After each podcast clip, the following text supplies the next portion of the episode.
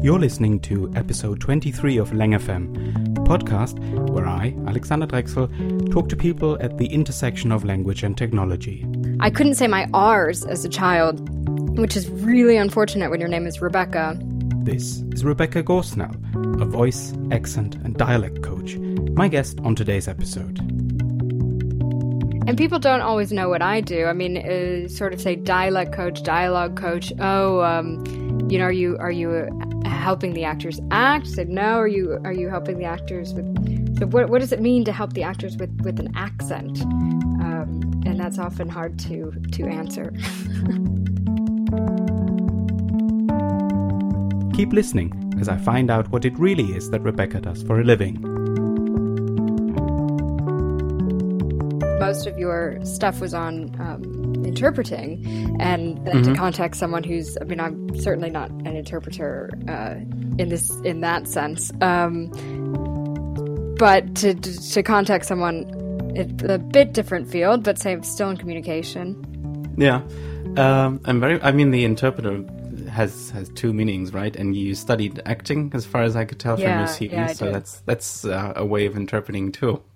Actually, it sometimes confuses people when you say I'm an interpreter and, and, they think of like music or acting, and then you say, no, no, it's about language.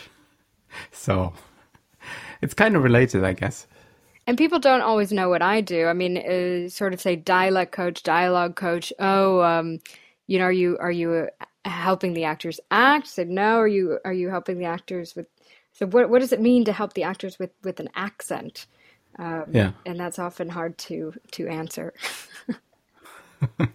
that's true, and and we should definitely touch on that later on. But I think that that was exactly the, the motivation because um, in the podcast I'm I, am i am talking to interpreters and translators a lot, but I also try to talk to people that are somehow related to um, language, I guess, or in your case, I think it was about the voice stuff uh, just very generally because interpreters are also somehow obsessed about their voice, and they should be because it's their main.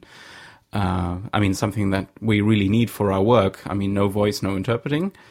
So I uh, maybe that that's where the interest came from, and a lot of us also um, have an accent. I go not yeah, well, an accent when we speak in a foreign language, and maybe we have a dialect in our native language, and usually you are at least encouraged to uh, get rid of the dialect when you become an interpreter, when you study at university.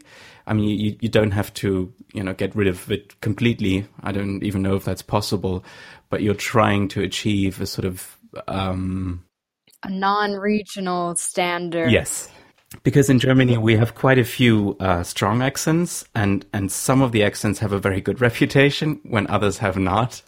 And the accent from my region does not have a very good reputation, at least not in the whole of Germany. So you would uh, try to get rid of that as much as possible. I are guess. you from the south? Where are you from? I'm from Saxony, so oh, sort of south okay. of Berlin. Yeah. Yes. Well, it's it's been a whole German discovery of of accents while living there. Of sort of okay, this Berlin is very it, to my ear sounds very harsh. Um, mm-hmm. Accent, and then you have this southern thing that's a lot more uh, sort of what all of my German friends try and say is very sort of stereotypical thing, and then Western. Yeah. So uh, putting my brain around accents in uh, German has been very fun the past few months. Yeah.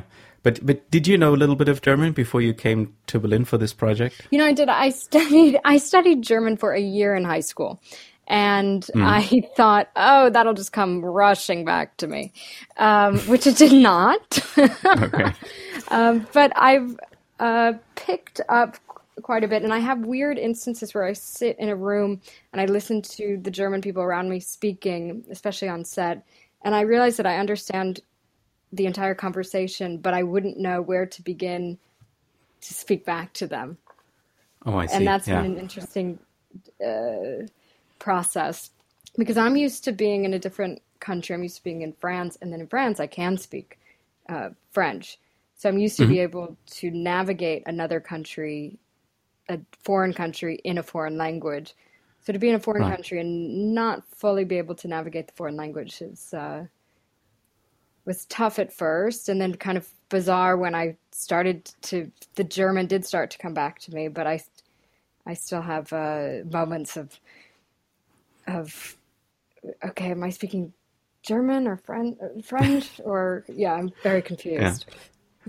That's actually that happens a lot to interpreters that we sort of uh, a mix up the languages and then we don't really remember which language we're actually speaking right now, and secondly that we get very frustrated when we go to a foreign country and we cannot communicate in the language that people speak there because um, we'll often go to the countries where we speak the language, so we're used to that. And when we can't do that, that's really frustrating. So I absolutely get that. but you said that you studied German in high school. Where, where did you grow up in the US? Uh, I grew up in St. Louis, Missouri, so right smack dab in the center of the country. Um, although, admittedly, my accent right now is definitely not um, of that area. it's not very southern, no. It's not even quite American. Uh, unfortunately, I I listen to myself on voiceover recordings and I think, oh no, I sound Canadian, which slightly scares me in a way. but I have all of this this British influence, um, yeah, along with the American, and I I feel like I'm in this catch twenty two in that when I'm in the U.S. I say something and then people, uh, I was at a lunch and I said some, oh, that was quite good at the end. My friends went, oh, oh that was quite good. You know, I'm so posh. I live in London. And yeah. then I come back here and my friends in the UK make fun of me and they say like, oh my God, whatever. Mm. I say, don't sound like that. So I feel like I'm, I have a, an accent that doesn't belong anywhere really and uh, that is very bizarre. yeah, and it's it's so interesting to to see that. I mean, that this mutual fascination that exists or has been existing for a while now, I guess, between the UK and the US, um, and we'll we'll talk about that later on. I think uh, because British TV is so popular in the US right now. Uh, on the other hand, there's a certain fascination among the British with uh, American culture, I guess. They're also very obsessed of American words seeping into their language. So it's very interesting to just to watch that, I think. And I suppose you have that almost on a daily basis, basically. Yeah. Um, I, I do think it's it's interesting that this kind of shared thing, and I uh, one reason I don't know this isn't really language based, but one reason I enjoy living in the UK versus I had uh, spent uh, a bit of time in France is I feel like the UK is this weird middle ground between Europe and the US and they borrow a lot of things from the US and the US obviously inherited a lot from the UK. So I feel like mm. I'm I'm not quite when I'm in Europe, when I'm in Germany, when I'm in France, I feel very much uh, European. But here I feel like there's this definite British thing and um, it's I'm I'm not fully foreign. I'm like a weird cousin that, who lives in this country. Yeah, I, I, think I see what you mean. so uh, you grew up and, and you went to school in the US. Do you remember when you came to the UK for the first time? Yeah, I came to the UK for the first time um, to, uh, to visit or to live. To visit was um, in 2013, I want to say. And mm-hmm. then to live, it was 2014 when I was studying for my master's at Central, mm-hmm. the Central School of Speech and Drama. Yeah. Was that in? Was that the one in Wales? No, no. Or the, the, the Central School of Speech and Drama is in uh, London. It's in Northwest London. Okay. Okay. Um, so, so that's when you when you came to the UK to to uh, study, and and you'd been to college before in the US. Yeah, I did my undergrad in. Um, I studied theater. I studied acting um, in in Chicago mm-hmm. at Northwestern University. Okay, and you you said you did spend a little bit of time in France as well. Was that also for um, education, for studying? Yeah, that was purely for me. My you know romantic fascination with France and to attempt to learn French. Um, mm. And I did, I did, I did learn quite a bit of French. I don't feel like I really learned French until um, I started dating a man who I'm still with, uh, who is French. That's when I feel like I really learned French. And that's always the best reason to to properly learn a foreign language, yes, isn't it? with the yeah. with someone who is you're you're very interested in. Yeah, it's certainly it's, a big motivator. It's a motivator, certainly. Yeah. Absolutely. Um, I saw. I think on your website that you call yourself a lover of all things Shakespeare. Was was that already in school, or did you more or less discover that when you came to the UK, or where did that where did that come from? I think that came from undergrad. Actually, I studied Shakespeare in in school, and it was like everyone reading a Shakespeare book, going, "I don't understand this at all. Why are we reading this right now?" And mm-hmm. then I got to undergrad and had a wonderful teacher, uh, Linda Gates, and then also my acting teacher, Don Mora, who were finally explained how you could kind of lift Shakespeare off the page and make it really real and modern and of the moment. And mm-hmm. that's when I went, okay, this is this is cool. Yeah, it's it's interesting because uh, my wife actually had a, a, similar experience. She spent one year at a at a U.S. college, at Kenyon College, and she had an excellent uh, Shakespeare teacher, basically, and that's really where her love for Shakespeare came from. So it, it can make a huge uh, difference, I think, because otherwise it's just uh, I think there's a risk that you just find it boring and old, and you don't see the point. I guess.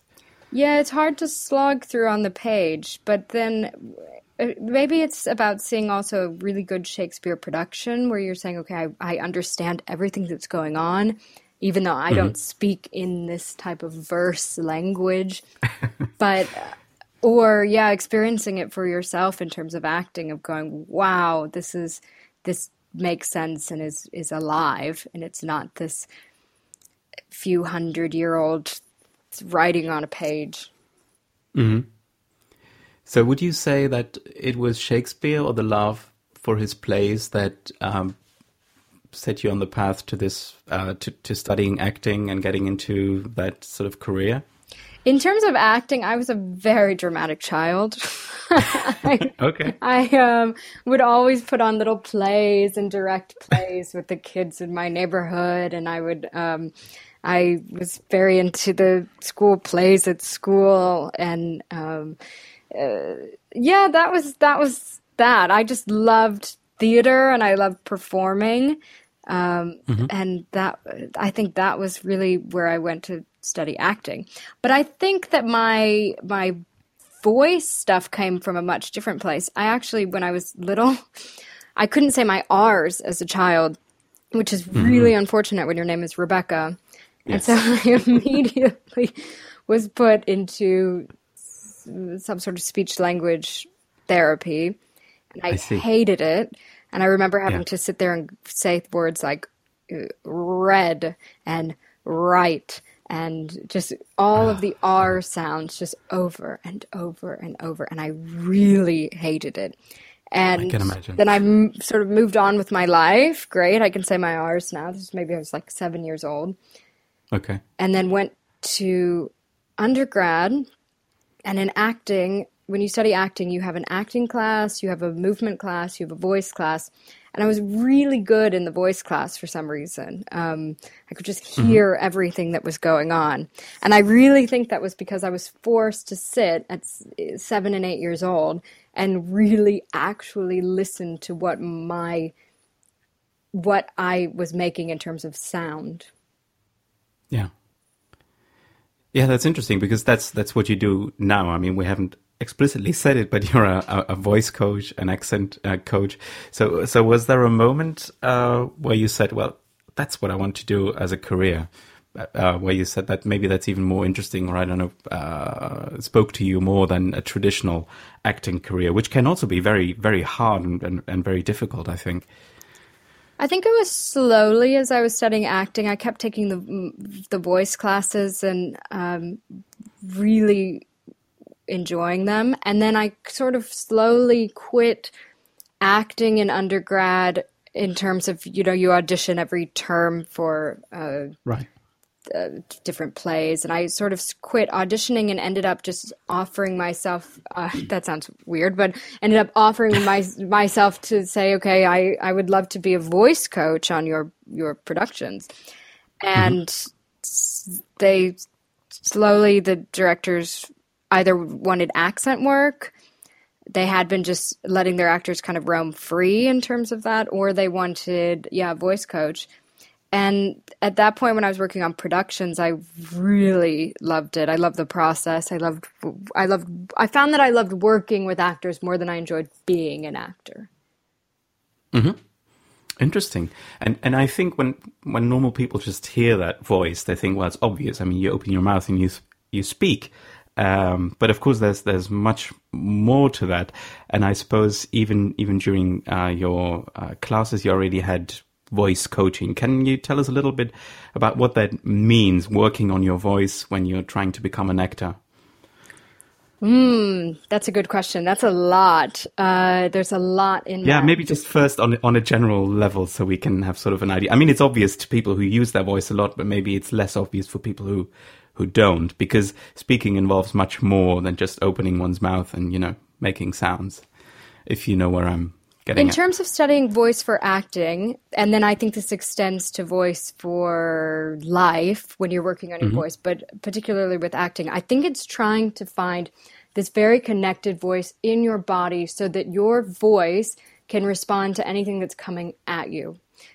Uh, When I say that, I mean that your voice can take on any character that you're trying to play, so you have this range.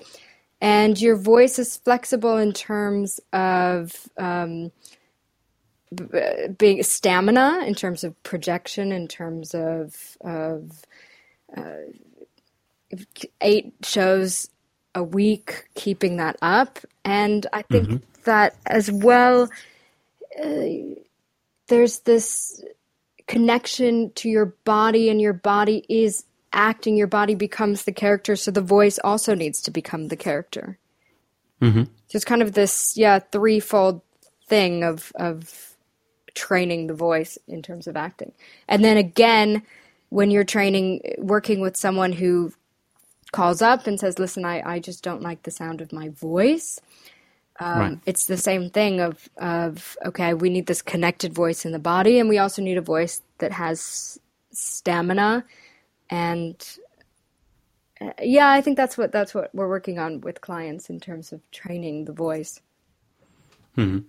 And I would imagine for actors, it maybe it was even more important back in the days when there was no cinema but just theater, because a theater is a big place, and you want to make sure that everyone in the audience can hear you properly. Is is that what you are referring to as projection? So make, making sure your voice gets out uh, without necessarily having to scream. Right, exactly Or speak very loudly. Exactly. It's this this power under your voice, which is all about. Uh, we talk about s- support, which is a, a what is support, but it's this being able to. I'm going to use the word support now, but being able to support your voice in a way that is um, healthy. So it's coming from a, a muscular place and not some place that is tense. You're not tensing your vocal folds. You're not uh, your larynx is not tight and pushing. There's a, it's coming from a, a breathing and muscular place underneath your sound. Yeah. I find that extremely interesting because I, I did a lot of music when I was in school and I had singing lessons as well where we went exactly into that. So the support and using your voice in a healthy way, which is very important if, if you're using your voice a lot because otherwise you can do a lot of damage um, to your voice as well. So I, I, I suppose that that also plays a role in your coaching.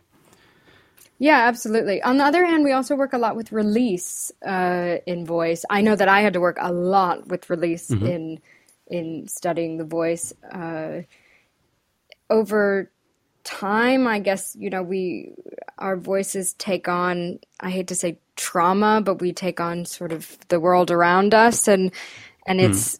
I was very quick when I got anxious and nervous to kind of go up here, and my voice would. Uh, my larynx would kind of uh, close up and to get my point across.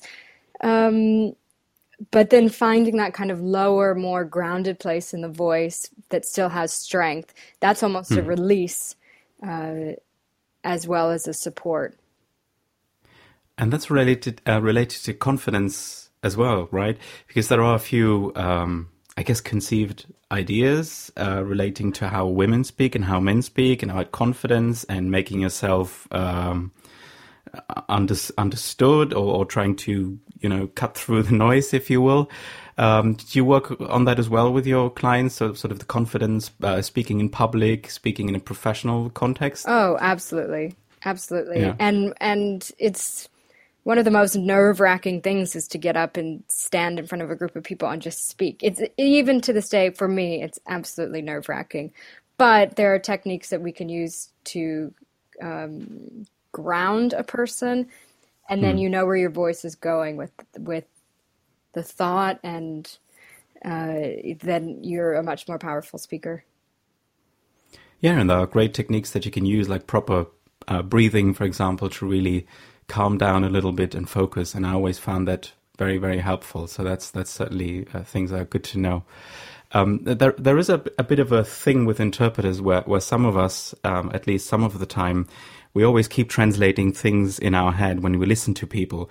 And I was wondering if you have something similar, like the professional ear, if you find yourself not being able to turn that off. So when you listen to people who speak um, in an unhealthy way with their voice, or people who have a lot of vocal fry, which is a bit of a thing with people. Um, do you find yourself in those situations where you listen to that and say, oh, "That's not how you should do it," or you should be more careful with this and that"? Yes, yes, absolutely. And it's well, and it's kind of bad. Actually, earlier I was listening to some documentaries on YouTube that were just kind of playing in the background, and there was this woman being interviewed, and I mm. just couldn't listen to you. Kept going up with your voice at every at the end of every sentence, and yeah. eventually it was getting on my nerves, and I just had to turn. It's so it irritating. Yeah. so that does happen. That I get really frustrated. I had um, when I was living in Chicago, I took a Pilates class, and the woman had a very big Chicago accent. The Chicago accent is very nasally, and mm. she said. Um, she said, actually, if you want a challenge, you can pull up on the bar. And I went, oh, God, I can never come back here again. So it's terrible, I, isn't it? I do think that I have this thing, and you know, uh, the other the other issue is is that I'm constantly trying to guess where people are from, and it mm-hmm. bugs the yeah. people I'm with to no end. I'm either put bets on it and have other people bet on it, and then I'll, and then I'll ask them, or what annoys the people I'm with is I'll just outright ask them, and they're you know they say stop bothering these poor people on the street. But yeah. it, it is this. Hey, um, where are you from? Oh, can I can I record your accent? You have such a an amazing, you know, example of a of a Belfast accent. I just I really need it for my collection. That's almost obsessive. I mean, it can seem obsessive to people, but I completely understand. Yeah, and we do, uh, interpreters do similar things. So when people speak English, let's say with an accent, we're trying to guess what their mother tongue is, or we're trying to guess where people come from. So yeah, yeah, I completely get. Yeah, that. I was in a jazz club in Berlin, and we had a. I was with my boyfriend, and then there was this other couple, one of which was, no, they both one was Polish and one was American, and hmm. we had a server who had an amazing British accent, and they said. I said, I bet that she's from Germany, but she just has a really great British accent. And the other person's the other group said, no, absolutely not. She's definitely from England. And we mm. went and asked. And she said, oh, I'm from Germany, but I just have a really great British accent. Wow. So I like, amazing. yes, I won. that's hilarious. um, yeah, because that's the, the other part of your work, I think, is accent and dialect coaching. Um, can you describe a little bit what that entails? What what what you would typically work on when you do that kind of accent or dialect coaching work? I think the first thing in terms of accent and dialect coaching is starting from the script. So you get the script and you look at the script and you go, okay, who is the character that the actor is playing? And that's taking into account gender, socioeconomic status, class, education, uh, it's a huge range of, of things to look at. So you kind mm. of become this dramaturg, anthropologist. And then from there, once we figured out, okay, this is the character, it's about going in and that's when the anthropologist become comes out is going in and finding the different accent samples. So it's either going there's a great website called uh, oh goodness it's escaping me uh, It's the idea, yeah, idea, International Dialects of English Archives. Um, or through Vasta, there's an amazing group of people. You, I was looking for a, a Chechen word recently and could not find Ooh. it at all. And I went through and I called a bunch of restaurants, and none of them were actually Chechen. They were f- from the area, but not Chechen. They had no idea what the word was. Half of them didn't want to talk to me, to be honest. Okay. Um, but in any case, you go through Vasta and you can ask people. Sometimes people have collections. Uh, so it's about doing a bit of research, finding uh, samples of what you really want the actor to sound like. And then I do basically an accent breakdown. So it's almost every sound in I would assume they're speaking English. Every sound in the English language of what that sound in that accent is. Um, so, are we pronouncing an R? Are we pronouncing a TH? Are we pronouncing um, Are we pronouncing an L or is it an L? Um, are we pronouncing? Uh, I mean, it, it gets yeah. Are we pronouncing H's? How is the A sound? How is the E sound. It changes through every accent. So it's just really nailing down what is this accent. From there, with actors, what I like to do is create sentences um, that really challenge the actor from their native accent into the uh, the accent that we're going for, and so they can start nailing down the the different sounds in connected speech. So we're not just going from a place of, okay, here's the accent breakdown. Um, you don't pronounce an R in your accent, but in this accent, we're going to pronounce an R. So we're getting it Right. in connected speech in a sentence. Um, the car was red and I don't know, just making things up at this point, but you get what I'm saying. We yeah, like back in the day when you had to do those exercises. yeah, and they Almost. become they literally become exercises a la the King's speech. We sit there and we drill these sentences, we drill the sounds. Um, we I I always attempt to try and get the actor to speak without, you know, the text in front of them. Sometimes they're a bit wary of that, but then eventually we go straight to the text and start applying that to the script. So what is nice is that normally they have this.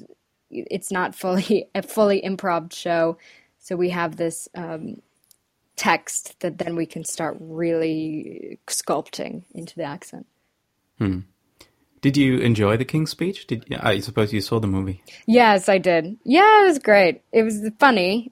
You know, you recognize parts of yourself and then you cringe. Um, and and in terms of of theater work, when when I work, you know, with theater, it's everything has to be perfect before opening night, and then with TV film, eh, I go in in between takes, which is also funny because I have about 60 seconds to give a note. And inevitably, I'm just yelling the word hummus at an actor as, as they prep for the next scene. So they, they kind of know what I'm talking about by that point because we prep so much. But it's the everyone around on a film set finds my job absolutely hilarious of wh- what in the hell is this is this lady doing yelling hummus to this actor Where's the hummus coming from right that now? was just a line that the the, the brits say hummus and Yeah. the americans say hummus. So it was in a line. It's a very odd random line. And i went in and i just yelled hummus! Hummus! The, the first assistant director about lost it because he's, he's like this is Sure. i'm surrounded by crazy people Excellent. I'm, I'm wondering, do you do you get to shape the character a little bit with the accent, or I mean, do you do you do a little bit of consulting, or do they tell you we want that, please give it to us, and and train that person to say that? Um, I try and stay out of the acting as much as possible, to be honest. Um, in terms of shaping the sound, I the closest I get in terms of getting into the acting bit is really kind of getting into the melody, the natural rhythm and melody of the accent, which often leads to the the rhythm and melody of the people that speak it. So in that sense, there is a bit of characterization of of um, kind of the natural rhythm and melody of a British accent is of a standard mm. British BBC accent is much different than the rhythm and melody of an American accent, and so naturally through that, something in a character is going to come out.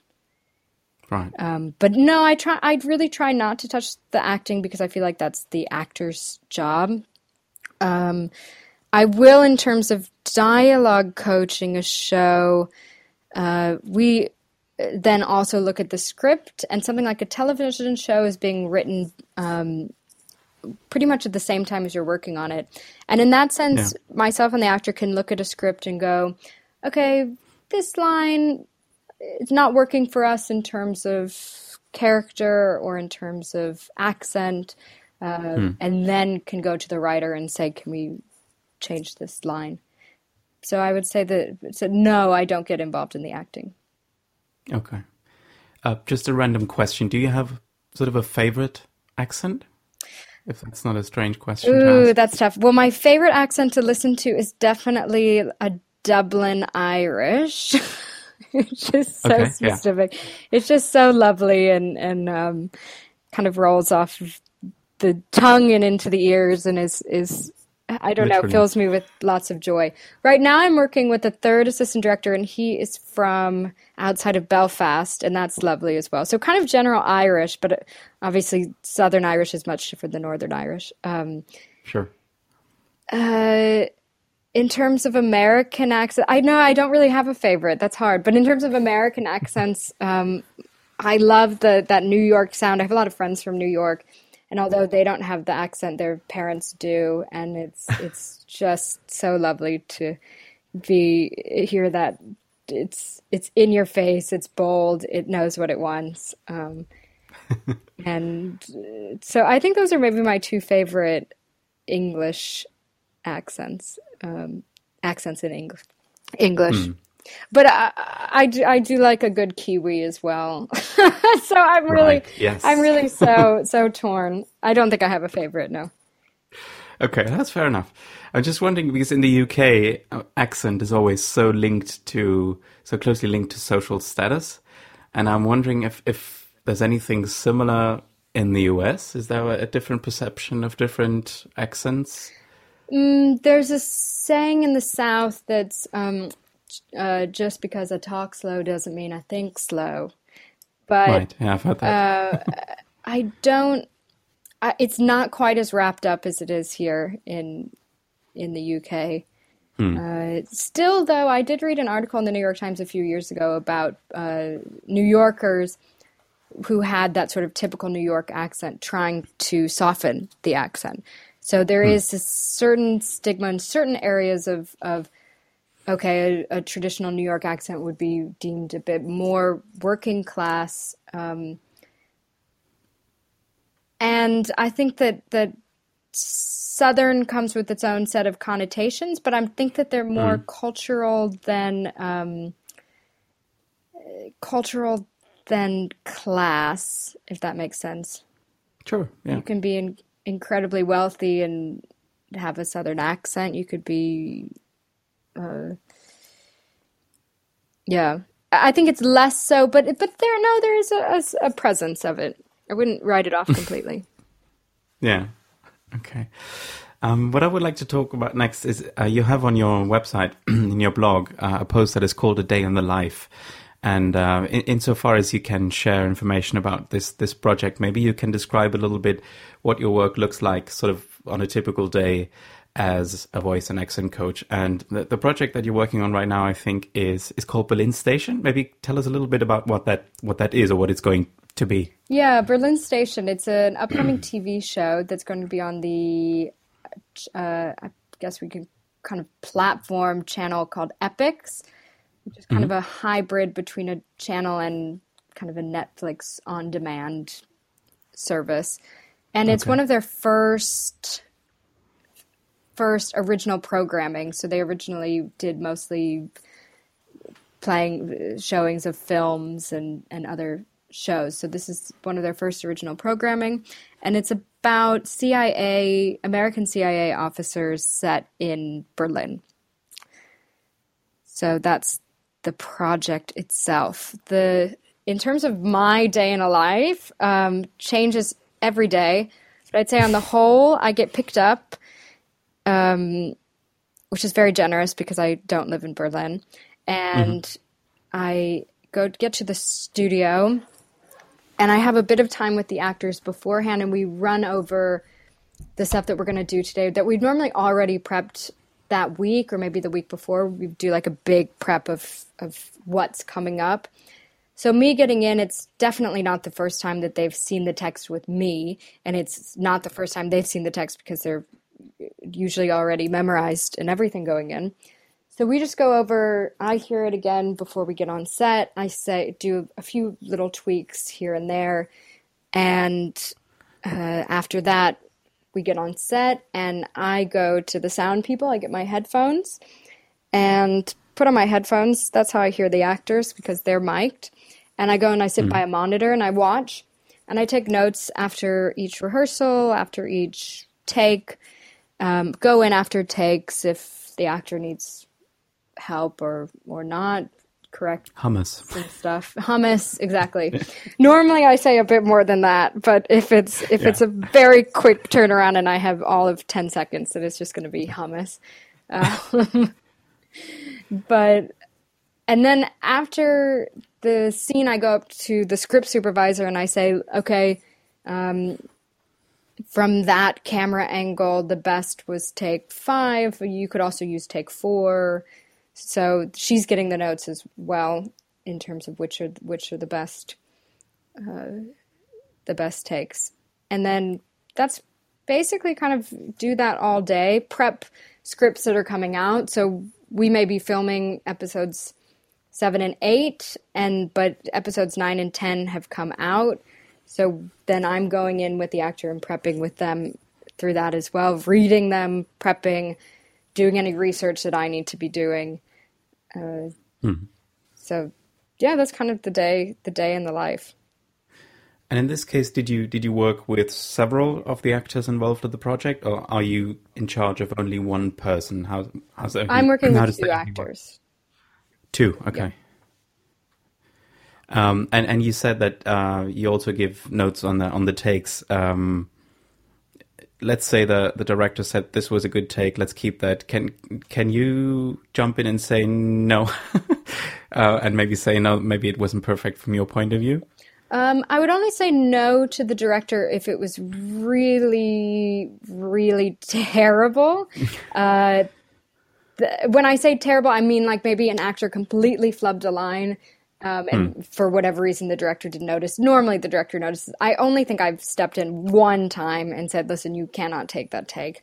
Um, okay. But normally, when the director says, "Great, I like it," and maybe it's not the best for me, I know that we have something called ADR, which is I always get the acronym incorrect, but autom- automatic dialogue replacement. That's what they or okay. another place says it's additional dialogue replacement. Or some people say it is automated dialogue replacement. so there's a lot, no one quite knows, it seems, even on the internet. Automated dialogue replacement. Okay. So I, d- what, what I do it? know that yeah. I can go up to the script supervisor and I can say, uh, if they take that, it needs to go into ADR. And she'll write that down and uh, they'll ADR it later.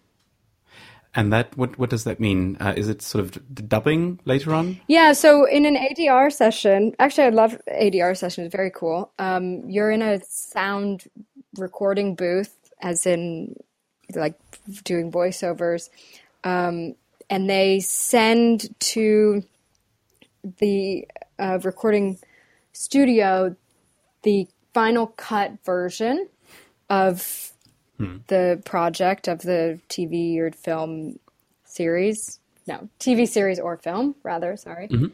Yeah. And then they send a list of things that need to be, quote, ADR'd. a list of lines, and it is basically dubbing over what they said originally. So we just go in and we fix, let's say, they needed to say um, headquarters, and the actor in the line said headquarters. And so we go in, and the actor literally says the line over by saying, Oh, we need to call headquarters. And we get that in.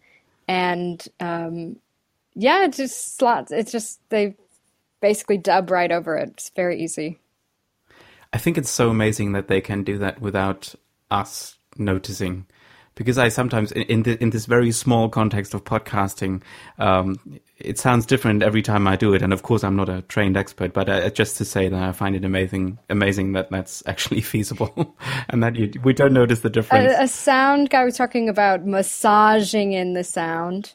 Right. So they can kind of massage around it. And one thing is, is because they do have the actual uh, image they have the the scene playing and the actors watching themselves do the scene and they're they're talking with the mouth talking so it's it's, it's some it is bizarre but they're they're able to really get it kind of perfect which is very cool okay um, do you know when Berlin Station will be out for people to see it? My understanding is October of this year, October 2016. And that's probably a, it's a US network or a, a US. At the moment, yes. Oh, um, okay. I haven't heard anything about UK or other international release, but we have um, we're partly being produced by uh, Babelsberg 36, which is a, oh, a German production company. So I assume that it would be eventually released in Germany as well. Looking forward to it. Excellent.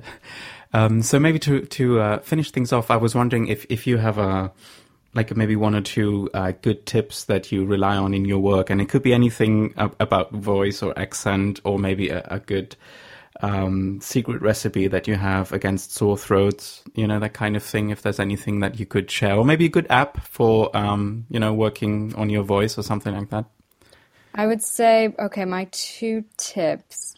One, breathe out. That is something that I have to remind myself almost every day. Um, mm-hmm. I we tend to get very uh, into what we're doing and then anxious, and we tend to breathe in like I need more air. But hmm. instead, mm. we can just breathe out, and then that tends to be a grounding mechanism for our body and our voices. Breathe out, allow the breath back in, and then it's almost for me, it's like I've reset uh, in terms of, oh, there's so many good things to say. Um, I would say a really good wa- just doing a vocal warm up in the morning, even if it's the the ten minutes that you're in the shower and you're just singing to yourself and bopping around in the shower. But th- there's something to be said about actually warming up your voice in the morning to send yourself off on the day. I mean, we stretch before we work out, uh, but we don't think to stretch our voice before we're going to use it for hours at a time. So making that really a priority is something for anyone who's a professional voice user or otherwise to to do is is invaluable. And that could be singing, or do you have maybe uh, one or two typical exercises that would that people would use? Um, singing in the shower is good. Obviously, maybe not immediately just right when you wake up going for the high belt, but I mm-hmm. tend to do a bit of breathing exercises in the shower um, in terms of breathing and then going one, one, two, one, two, three, four. So you're breathing in between each and you're getting up to 20 or 25. So you're trying to extend your uh, length of uh, supporting yourself in breath uh-huh. and speech. And then I like to do a lot of humming humming is great. It gets you on voice. It's safe. Um, it's kind of hard to push your push your voice over the edge with humming. Um, That's right. Doing a bit of of voicing while moving. So if you, I like doing down dogs, uh, sort of sun salutation yoga movement while humming or doing on a on a v, which is a V sound, or a z, which is a Z sound, um, is really good.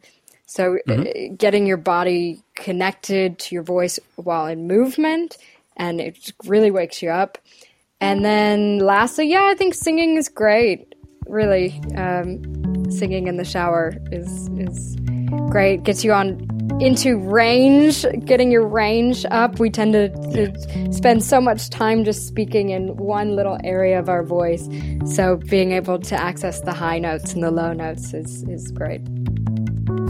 And it's very entertaining. And it's well, very so. entertaining. Perfect. Yes. that was yeah, that was very useful. Thank you very much, Rebecca. Thank you. I had such a great time talking to Rebecca. If you too enjoyed this conversation, let us know. You can find her on gausnell.com, that's G A U S N E L L.com, and on social media. More details are in the show notes for this episode. You never know when you need an accent or dialect coach, right? This podcast can be found at www.langfm.audio on iTunes and in pretty much any podcast app. That's also where you can listen to earlier episodes or subscribe so you won't miss any future conversations. Tell your friends about it, or even leave a rating or a review. That's it for now. I would love for you to listen in again. Talk to you next time.